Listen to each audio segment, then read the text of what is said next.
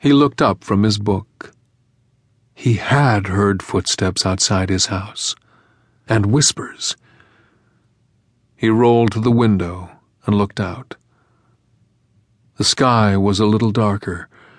The computer said it was 4:30. The wind was coming up, but the sounds he heard hadn't been the wind.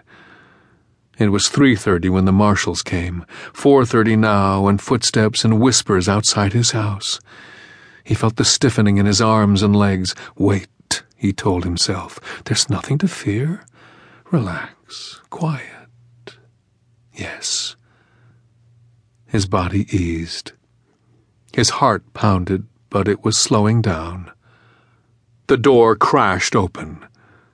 He was rigid at once. He couldn't even bring his hands down to touch the levers so he could turn to see who it was. He just spread there helplessly in his chair as the heavy footfalls came closer. There he is. The voice was Kippy's. Hands seized his arms, pulled on him.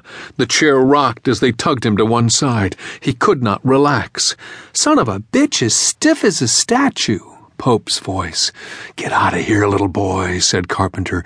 You're in something too deep for you, too deep for any of you.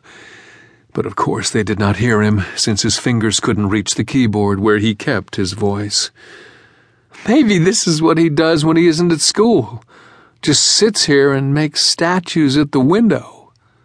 Kippy laughed. He's just scared stiff. That's what he is.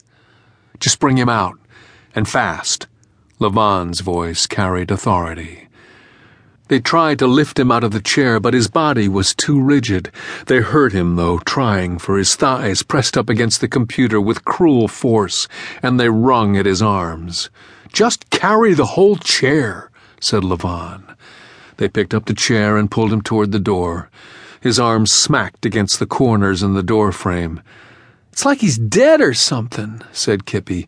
He don't say nothing. He was shouting at them in his mind, however. What are you doing here? Getting some sort of vengeance?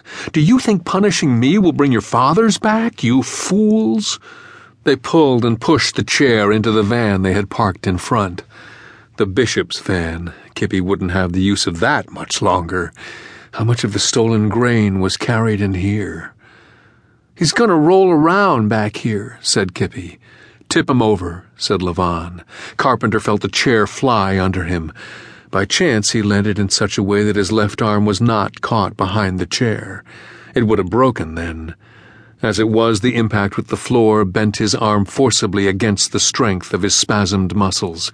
He felt something tear, and his throat made a sound in spite of his effort to bear it silently. Did you hear that? said Pope. He's got a voice. Not for much longer, said Levan. For the first time, Carpenter realized that it wasn't just pain that he had to fear.